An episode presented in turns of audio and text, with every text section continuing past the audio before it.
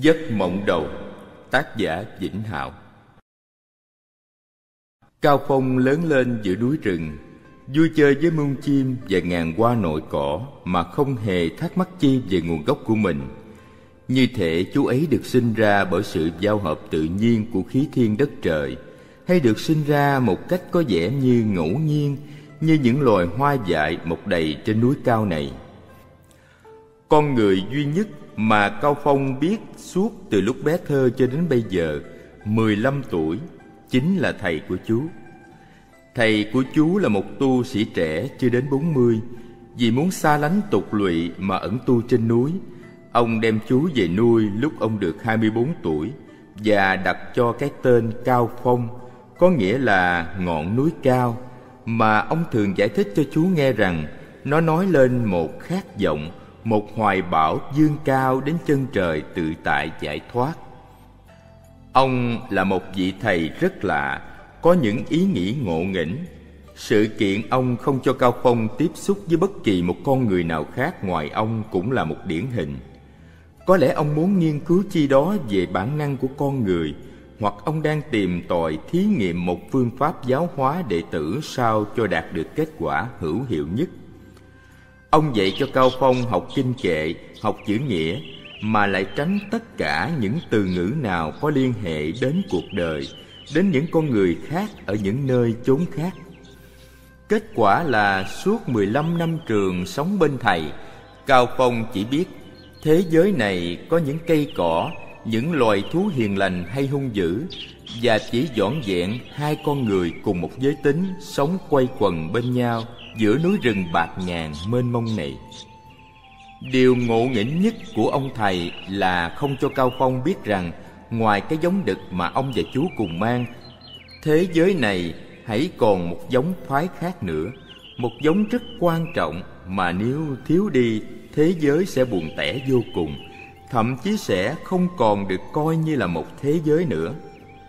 Có lẽ qua kinh nghiệm học đạo, ông đã nhìn thấy rằng sự phủ nhận cái giống phái mà ông cho là nguy hiểm cho đường tu là một điều cần thiết để bảo vệ cao phong trong thế giới hồn nhiên trong sạch của chú từ khi cao phong có thể tự biết lo cho mình rồi, cứ đôi ba năm, vị thầy lại xuống núi một mình về làng để thăm sư phụ mà vẫn không cho cao phong biết rõ về mục đích chuyến đi đó. Cao phong lúc nào cũng bị bỏ lại trên núi chú ấy được giải thích rằng một chuyến đi xa rất nguy hiểm cho tuổi trẻ của chú. Lý do đó càng lúc càng mất đi vẻ hợp lý.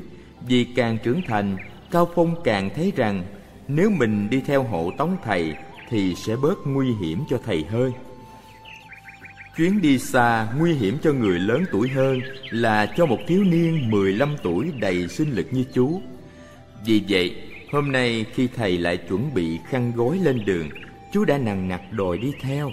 Thầy nói Thầy đã bảo không được là không được. Con phải ở lại mà trông coi tỉnh thất Đi xa nguy hiểm và mệt nhọc lắm. Tỉnh thất này có gì đâu mà trông coi thưa thầy. Bao năm nay có con thú nào đến quấy phá thầy trò mình đâu. Chúng nói với mình đều là bạn bè với nhau hết mà.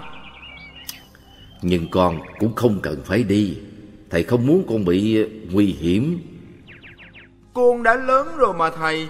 Lần đi trước của thầy con còn nhỏ xíu, Không theo bảo vệ thầy thì đúng rồi. Bây giờ thầy thấy không? Con cao lớn khỏe mạnh như con khỉ đột. Con phải đi theo để hầu hạ thầy chứ. Thầy để con ở lại con chẳng yên tâm chút nào. Thấy Cao Phong năn nỉ mãi, Thầy cũng hơi siêu lòng. Nhưng nghĩ đến cảnh chú ấy phải tiếp xúc Và biết nhiều thêm về cuộc đời ở phía dưới, Thầy cũng thấy e ngại sợ phá hủy mất công trình giữ gìn 15 năm nay của mình. Thầy im lặng ngồi đắn đo cân nhắc dữ lắm. Cuối cùng thầy nghĩ rằng có thể cho chú tiếp xúc với thế gian xô bồ nhộn nhịp cũng là một cách để chú hiểu rõ mà xa lánh cuộc đời dứt khoát hơn. Vì mai sau này khi thầy không còn nữa, biết đâu chú lại chẳng có dịp tiếp xúc với đời. Thôi thì đây cũng là một thí nghiệm. Thầy thở dài nói: được rồi. Thầy cho phép con cùng đi Nhưng với điều kiện là Bao nhiêu điều kiện con cũng xin hứa với thầy hết á. Con chỉ muốn đi theo để ờ, hầu hạ Để bảo vệ thầy thôi. Thầy cười nói. Làm như thầy già lắm vậy Có gì nguy hiểm cho thầy đâu. Sợ là sợ cho con mà thôi. Con đi theo chỉ mất công thầy Bảo vệ con thì có À Điều kiện của thầy là con chỉ bước theo chân thầy Không được nhìn qua liếc lại. Chỉ nhìn ngay ngó thẳng Ngó dưới đất Phía trước mặt Một đường mà đi. Điều kiện như vậy thôi Làm được không? Dễ ạ à, con làm được. Ờ vậy thì đi. Hai thầy trò khăn gói lên đường Khi băng đèo, khi lội suối, khi qua rừng Đường đi thật cách trở Nhưng cũng chẳng có gì xảy ra Có vẻ nguy hiểm đến tính mạng hai thầy trò. Ngoại trừ lúc nghe tiếng cọp gầm Cao Phong hỏi. Có phải đó là tiếng con cọp mà hôm trước đi ngang qua suối trước tỉnh thất của mình không thầy? Ờ, chắc là nó. Dùng này chỉ có mỗi một con. Nếu sau này con có gặp nó Con phải hết sức thận trọng Nó là con thú nguy hiểm nhất trong rừng này đó. Dạ con nhớ. À Thưa thầy Tại sao thầy muốn con phải nhìn dưới đất Nhìn thẳng không ngó qua liếc lại? Con thấy điều kiện thầy đưa ra đâu có lợi ích gì khi đi trong rừng như vậy đâu. À, Bây giờ chưa tới lúc. Khi nào thầy bảo áp dụng thì áp dụng. Đến chiều tối mà hai thầy trò vẫn chưa về được tới ngôi làng gần nhất Ngôi làng mà thỉnh thoảng thầy về thăm vị sư phụ già của thầy. Hai thầy trò nghỉ đêm trong rừng. Họ lượm củi khô, đốt một đống lửa to, Dọn dẹp sạch sẽ chung quanh, Trải cỏ làm đệm mà ngủ qua đêm. Sau khi tham thiền, Thầy trò nằm xuống ngủ. Đường xa mỏi mệt, Thầy ngủ được ngay, Nhưng Cao Phong thì cứ trằn trọc mãi. Chú thấy một nỗi niềm gì đó rộn lên trong lòng, Chú không hiểu nổi. Chú chỉ có cảm giác rằng Ngày mai khi thức dậy tiếp tục cuộc hành trình Chú sẽ được thầy đưa đến một thế giới rất lạ, Khác với thế giới lâu nay chú sống trên núi cao. Có lẽ thế giới đó sẽ có những mới lạ, Những bất ngờ mà chú chưa hề gặp. Trăn trở một lúc rồi chú cũng ngủ vùi Trong mơ Chú mộng thấy con cọp từ bụi rậm phóng ra dồ lấy chú Chú hét lên một tiếng bừng giấc, Mồ hôi ướt đầm cả người. Thầy đã thức và đang ngồi thiền bên đống lửa Chú bẽn lẽn dụi mắt một lúc Rồi cũng xếp bằng ngồi thiền theo thầy Buổi sáng Hai thầy trò dùi mấy củ khoai với lưỡi than để lót lòng trước khi lên đường Thầy hỏi uhm, Con nằm mộng thấy điều dữ hôm qua phải không? Dạ, con thấy con bị cọp dồ Thầy cười. Bởi vậy thầy nói con, chẳng nên đi đường xa làm gì. Ở lại tinh thất mà yên hơn. Nhưng chỉ mới có con cọp thôi, Cũng chưa đủ thiếu gì. Ở đời còn nhiều thứ nguy hiểm hơn cọp nữa kìa. Ở đời là ở đâu vậy, bạch thầy? Cao Phong ngây thơ hỏi. Thầy lắc đầu ừ, Rồi từ từ con sẽ hiểu. À Trong kinh cũng có nhiều đoạn diễn tả về nỗi khổ đau của cuộc đời Của thế gian. Ở đời là ở thế gian đó. Người xuất gia là kẻ muốn vượt thoát cái khổ lụy của thế gian Để an trú vĩnh viễn trong niết bàn tịch tịnh. Con đã học điều này rồi mà. Cao Phong ngẫm nghĩ một lúc. Dạ con đã học. Nhưng con thấy đâu có lợi gì đâu. Con đang ở trong Niết Bàn tịch tịnh Thì con đâu cần phải vượt thoát cái thế gian khổ lụy hả thầy? Ai bảo là con đang sống trong Niết Bàn vậy? Ừ, Thì tự con nghĩ vậy đó. Tại vì con không sống ở đời Có nghĩa là con đang sống trên Niết Bàn. Thầy lắc đầu ngao ngán nhưng chẳng biết nói sao. Thầy nghĩ bụng. Ừ. Nó nghĩ nó đang sống trong Niết Bàn thì cũng là điều tốt thôi. Một thế giới hồn nhiên bình lặng như vậy thì có khác gì Niết Bàn đâu. Nó không đối diện với khổ đau, Không chịu đựng khổ đau, Cho nên đâu có nhu cầu tìm kiếm Niết Bàn Niết Bàn chính là thế giới nó đang sống rồi đó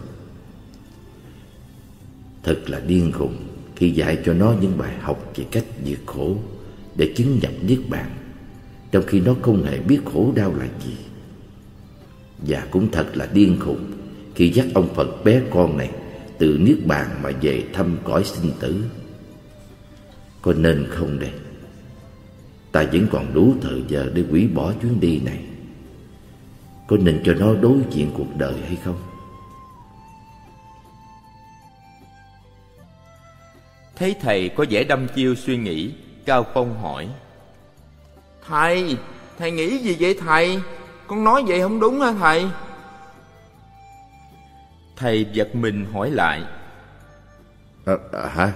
À, con nói gì?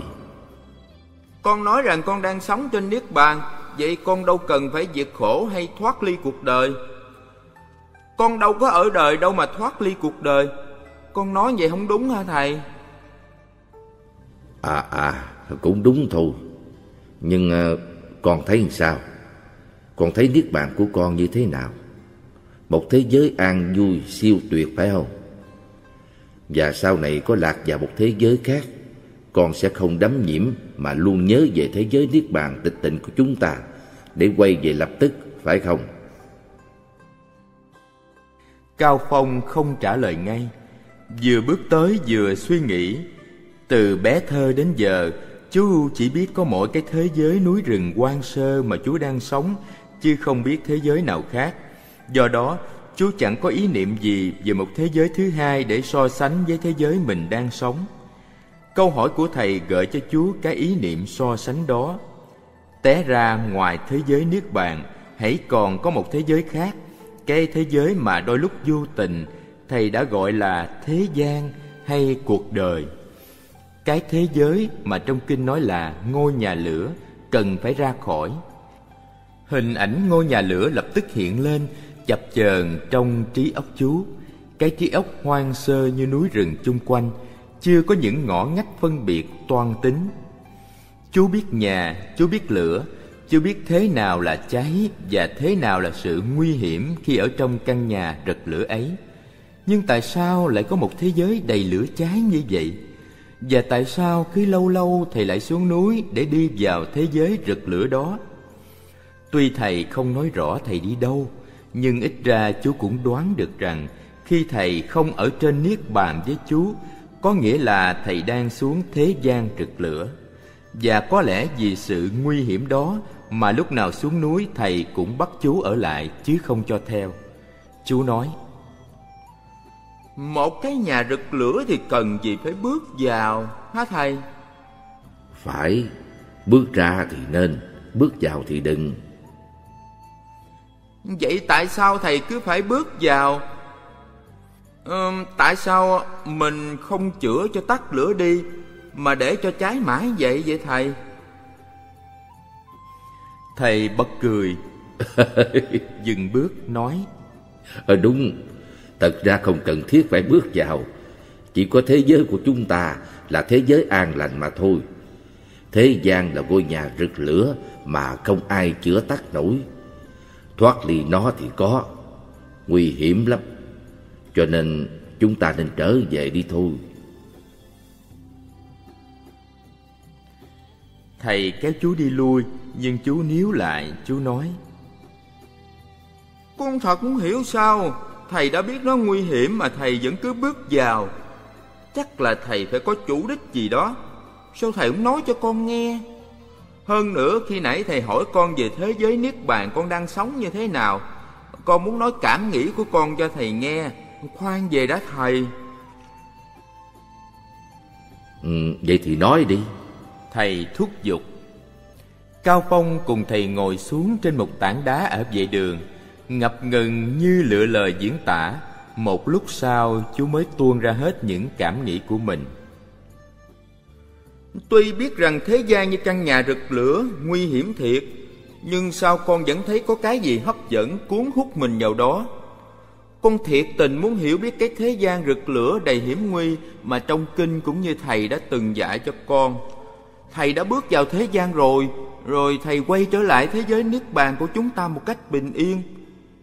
Vậy tại sao thầy không cho con bước vào thử Nếu nói rằng thầy có nhiều kinh nghiệm và bản lãnh để bước vào mà không bị nguy hiểm, Thì sao thầy không cho con tập sự, học hỏi những kinh nghiệm bước vào thế gian của thầy con thấy ờ, nếu thầy dạy cho con bản lĩnh, nghị lực để bước ra, bước vào giữa thế gian và niết bàn mà không bị phỏng cháy thì hay hơn là cứ bảo vệ con sống bình yên phẳng lặng mãi trên niết bàn. Sao con khờ dại quá? Ai đời đang ở nơi cõi bình yên mà lại muốn bị khuấy động lên? Đâu có cần thiết phải bước ra, bước vào giữa hai thế giới. Khi biết trước thế gian là bất an thì mình tránh né đi, chứ bước vào làm gì cho khổ vậy tại sao thầy lại bước vào con không hiểu thầy xuống núi để làm gì có cái gì thế gian mà cứ lâu lâu thầy lại xuống núi thầy thở dài, lắc đầu, ngao ngán. Thôi, thầy nói thật cho con nghe. Thầy đi thăm sư phụ của thầy, tức là sư ông của con đó. Sư ông đang tu ở một ngôi chùa trong làng Mà chúng ta dự định vào. Thỉnh thoảng có điều gì còn nghi vấn Là thầy về lại sư ông để cầu chỉ giáo. Đó là lý do thầy xuống núi. Chứ có phải ham vui gì ở thế gian mà xuống? Cao Phong ngẩn người một lúc lâu Giọng hơi trách móc. Té ra ngoài thầy và con ra vẫn còn có người khác nữa. Không phải chỉ có hai thầy trò mình thôi đâu. Chuyện vậy đâu có gì nguy hiểm mà thầy giấu con Không cho con biết để con cứ đinh ninh rằng cuộc sống này chỉ có chư Phật ở trên cao, Có hai thầy trò ở tỉnh thất và bầy thú trong rừng. Thầy lại thở dài, Hai tay ôm lấy đầu, nói Âu đó cũng là lỗi thầy, Để cho con trở thành ngu ngơ, Không biết một cách trung thực về cuộc sống. Nhưng đó là ý tốt của thầy, Con không hiểu sao. Thầy thực tình không muốn con biết nhiều về cuộc đời. Cứ sống như lâu nay con sống, Cứ tu tập như lâu nay con đã tu tập. Một ngày nào đó, Chắc chắn con sẽ đạt được đạo quả vô thượng. Không phải vậy sao? Cần gì phải tiếp xúc chung đụng với thế gian? Có biết thêm về thế giới bên dưới, Cũng chẳng thêm được gì ích lợi cho đường tu của con nơi đây. Chính vì vậy mà thầy bảo vệ con. Không cho con xuống núi Vậy ờ, thực ra thế gian như thế nào?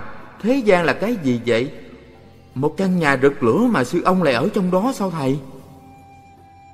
Nói căn nhà rực lửa là dùng hình ảnh tỷ dụ vậy thôi Chứ có phải là lửa cháy hừng hực như trong bếp lò của mình đâu Thế gian cũng chỉ là... À mà thôi, không cần giải thích nữa Chúng ta đi Bước vào thế gian rồi con sẽ hiểu nó như thế nào.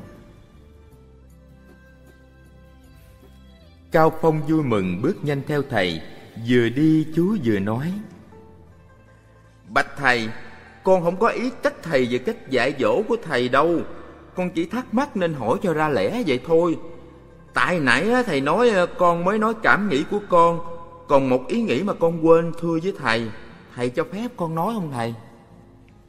Nói đi, để bụng làm gì? Cái hôm mà con cọp đi ngang tỉnh thất của thầy trò mình Thầy dạy con rằng con cọp đó rất hung dữ. Nó sẽ dồ chụp ăn tươi nuốt sống bất cứ con thú nào trong rừng mà nó gặp. Nó cũng sẽ không buông tha cả thầy trò mình nếu nó gặp. Phải vậy không thầy? Phải đúng như vậy. Cho nên thầy dặn con phải cẩn thận nếu biết có con cọp quanh quẩn thì phải tìm cách lánh xa hoặc ẩn nấp đi. Tất nhiên là phải làm vậy rồi. Nhưng kể từ lúc thầy dặn dò như vậy Tự nhiên con thấy trong lòng nao nao làm sao á? Con nói vậy là ý gì? Khó nói quá à. Ý con là um, Ý con là hình như từ lúc biết cuộc sống của mình không được bình yên nữa vì có sự đe dọa của con cọp. Con cảm thấy cuộc sống có ý nghĩa hơn Hồi hộp hơn, hứng thú hơn đó thầy. Con nghe tim mình đập mạnh một cách kỳ lạ Vừa lo sợ vừa thích thú. Cho nên đã có lúc con định nói với thầy rằng Nếu trong rừng mà không có con cọp Không có sự đe dọa của hiểm nguy Thì uh, riết rồi cũng thấy chán lắm. Cho nên mới khi nãy thầy nói rằng sư ông đang ở thế gian Tự nhiên con nghĩ rằng chắc sư ông muốn sống trong nguy hiểm để bớt nhàm chán đó. Nói bậy Lo tịnh tâm mà đi Sắp vào làng rồi đó. Nhớ điều kiện thầy dặn trước khi lên đường không? Dạ nhớ. Đầu hơi cúi Mắt nhìn xuống đất cách chân ba bước Không ngó tới ngó lui Không liếc nhìn hai bên Giữ tâm trong chánh niệm. Ừ tốt. Áp dụng bây giờ là vừa Cao Phong không ngờ thế gian là như vậy. Ngôi làng sư ông đang sống nằm gần thị trấn Nên cũng ảnh hưởng đôi chút vẻ sầm uất đông đảo của thị tứ. Cảnh tượng hiện ra trước mắt Cao Phong thứ gì cũng mới lạ, sinh động, nhộn nhịp. Cao Phong như bị choáng ngợp với những điều mới mẻ lần đầu chứng kiến đó. Nào là sông dài lặng lờ chảy uốn khúc với ghe thuyền qua lại tấp nập. Nào là ruộng đồng bát ngát xanh tươi với những hàng lúa thẳng tắp và những người nông phu trai gái hát hò cười cợt. Nào là chợ búa với hàng quán la liệt, thức ăn, thức uống, đồ đạc bày biện, ngựa xe lũ lượt, người người lăn xăng lui tới. Điều gì cũng mới, điều gì cũng lạ. Cao phong luôn miệng hỏi thầy mới biết được tên gọi của từng thứ mà lâu nay chú chưa hề trông thấy. Ban đầu thầy không trả lời, cứ tằng hắn một tiếng để nhắc chú là phải giữ chánh niệm áp dụng điều kiện đi đường mà thầy đã căn dặn. Nhưng rồi thấy chú cứ ngẩn ngơ đứng lại, Ngó hết cái này đến cái khác. Thầy đành phải trả lời từng câu hỏi cho chú Mới mong kéo chú đi được. Nếu phải giải thích cặn kẽ cho chú hiểu Thì e phải mất rất nhiều thì giờ. Cho nên thầy cứ trả lời ngắn gọn, Dí cái này với cái kia, Sao cho chú tạm hiểu là được. Lúc mới vào làng Gặp ngay một thiếu nữ trạc chừng 15 tuổi Đang chăm sóc vườn hoa trước nhà Cao Phong cũng ngẩn người đứng lại trố mắt nhìn Thầy lật đật quay lại kéo tay chú Nè, nhìn cái gì mà nhìn chăm chăm vậy? Đi chứ Cao Phong đưa tay chỉ thiếu nữ hỏi Con đó là con gì vậy thầy? Cũng là người hả thầy? Thầy vừa bực mình vừa lo sợ trả lời nhanh. Con cọp chúa đó nó còn hung dữ hơn con cọp trên rừng nữa. Con phải tuyệt đối lánh xa những con cọp chúa như vậy. Thế gian này nhiều cọp chúa lắm Nguy hiểm lắm. Nhớ chưa? Dạ nhớ. Vừa đáp lời thầy Cao Phong vừa thấy rùng mình Dội vàng nhìn xuống đất Bước nhanh theo thầy Tim chú đập mạnh. Cuối cùng hai thầy trò cũng đến được ngôi chùa của sư ông một cách bình an. Vào lại sư ông thăm hỏi sức khỏe rồi hai thầy trò được sắp xếp một phòng nghỉ ở hậu liêu. Thầy nhìn cao phong thấy sắc diện chú có vẻ thất thần không được bình thường liền hỏi. À con đi đường xa không quen chắc mệt mỏi lắm hả? Dạ không sao con chỉ thấy tim con đập mạnh quá xa à. chưa bao giờ đập mạnh vậy. Vậy là mệt lắm đó nằm nghỉ đi chút nữa sẽ khỏe lại. Nói rồi thầy định bước ra khỏi phòng thì cao phong nói với theo. Bạch thầy con vẫn còn thắc mắc. Thầy dừng lại ở bậc cửa. Gì nữa? Thắc mắc gì con thấy con cọp chúa hồi nãy đâu có vẻ gì là hung dữ đâu mà thầy nói là hung dữ hơn cọp trên rừng. Ừ Tâm ý còn thật lăng xăng. Mới lần đầu vào thế gian là đã như vậy rồi con thấy không? Thật là trở ngại cho việc định tâm.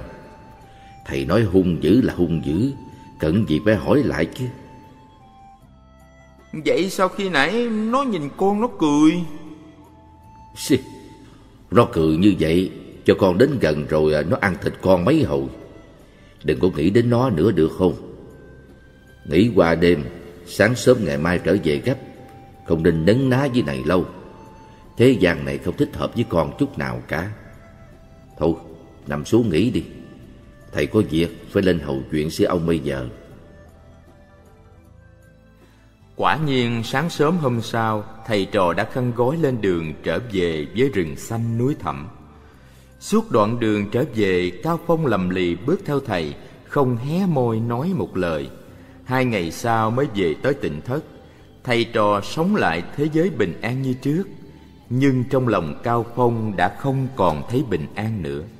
Chú không buồn ăn, không buồn ngủ, không buồn nói chuyện với thầy.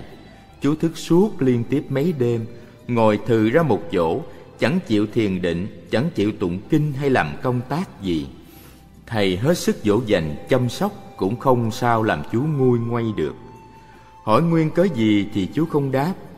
Đến ngày thứ năm thì chú nằm liệt Không ngồi dậy được nữa. Trùm chăn nhìn trần nhà Mắt thao láo không lay động Như người chết. Thầy lo âu ngồi mãi bên chú Vừa khuyên dỗ vừa cầu nguyện. Đến tối thì hơi thở chú yếu dần Tay chân lạnh ngắt.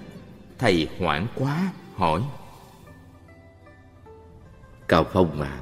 Con thật sự muốn gì Thầy sẽ tìm cách giúp con. Đừng có tự hành hạ như vậy mà bỏ mất thân mạng. Có phải con Không muốn sống được tỉnh thất này nữa phải không?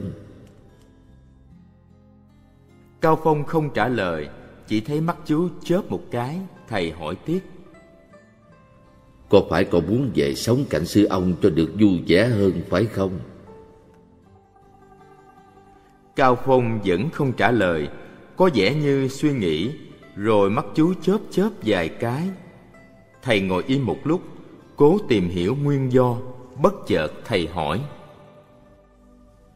Hay là con muốn mua sắm những thứ người ta bán ngoài chợ đem về đây?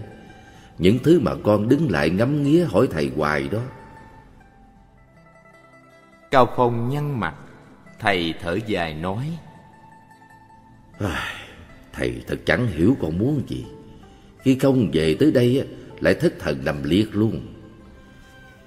Thầy thật là sai lầm khi siêu lòng Để con đi theo thầy chuyến này.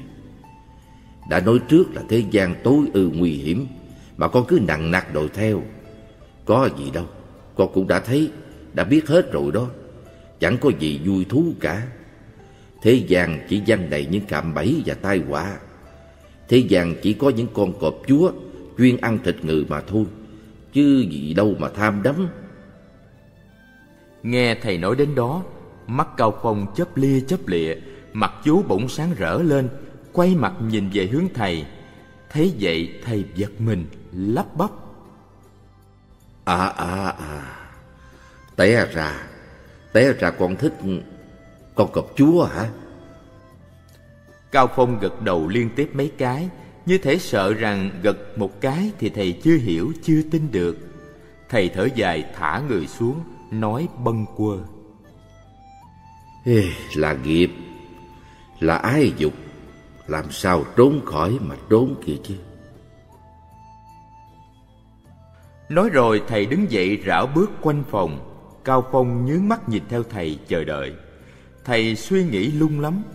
Cuối cùng thầy đến bên giường Cao Phong Sờ trán chú Kéo lại tấm chăn đắp ngang cổ chú rồi nói.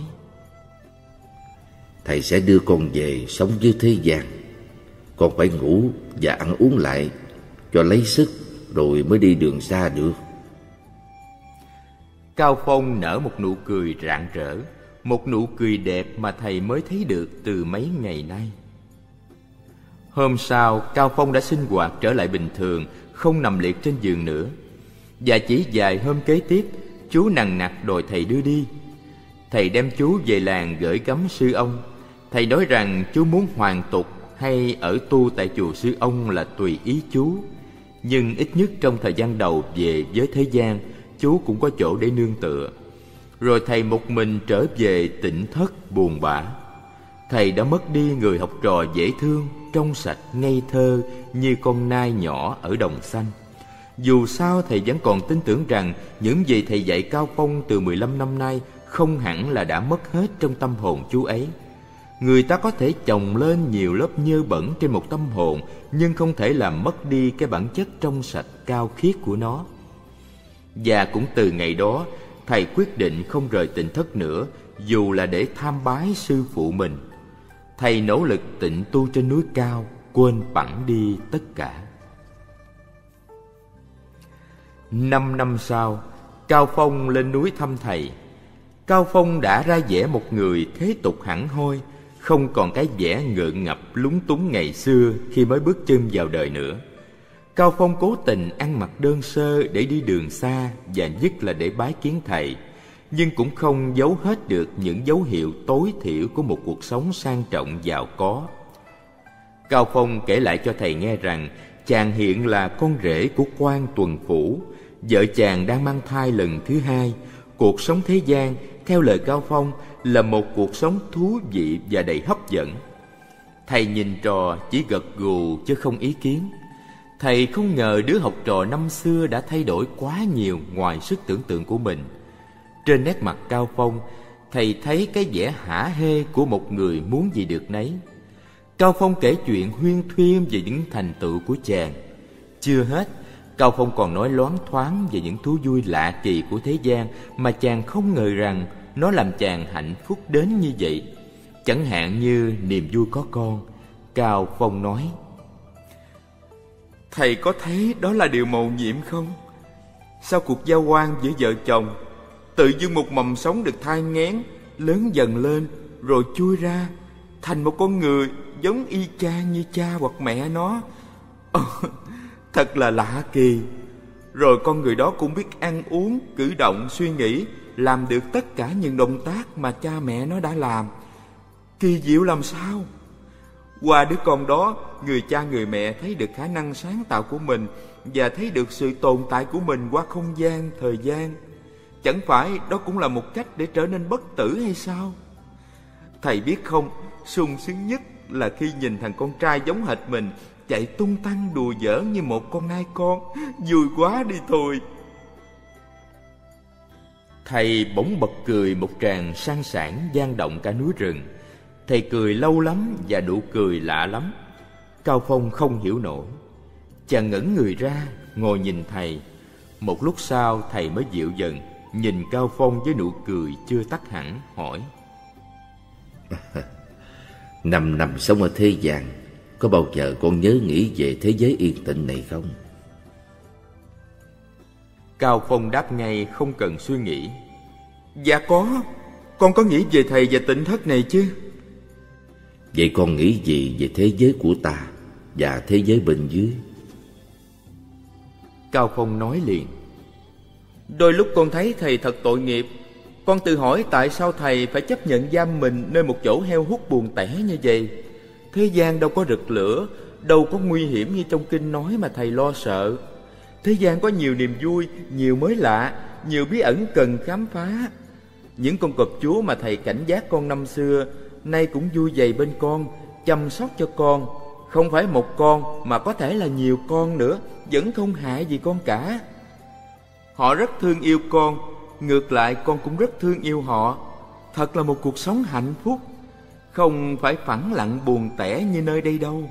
Mỗi ngày mỗi giờ là mỗi mới lạ kỳ thú Không sao kể hết được. Tóm lại, Niết bàn của Thầy thực ra không đem lại hạnh phúc gì cả. Chỉ có thế gian mới thật là đáng sống. Thầy im lặng không nói. Cao Phong chắp tay lại thầy. Dạ, hôm nay con đến thăm thầy là để nói với thầy điều đó. À, Nếu thầy muốn theo con về thế gian con sẽ chăm sóc và lo cho thầy sẽ chứng minh cho thầy thấy vẻ đẹp muôn màu của thế gian. Thầy đưa tay chặn ngang cao phong lại ôn tồn nói. Con đừng khuyến dụ ta vô ích. Con hãy trở lại với thế giới kỳ tuyệt của con đi. Cuộc sống nơi đây thích hợp với ta hơn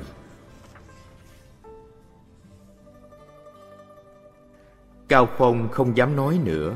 Lại thầy rồi đi. Thầy đưa chàng qua khỏi con suối nhỏ chảy ngang tịnh thất. Cao Phong đi một khoảng xa thì quay đầu lại. Nhìn dáng thầy sừng sững bên ngọn núi dựng đứng. Cao Phong thương thầy phải sống cô độc như ngọn núi ấy. Thầy thì qua cái nhìn ngoảnh lại của Cao Phong, Chợt nhận thấy rằng Cao Phong tuy đã thay đổi tất cả nhưng đôi mắt nâu kia hãy còn dương lại chút ngây thơ trong sạch của ngày cũ. Ba mươi năm sau thầy đang rửa chân bên suối thì cao phong lại xuất hiện. Bây giờ thầy đã là một sư cụ trên bảy mươi tuổi còn cao phong đã trở thành một ông già gần sáu mươi.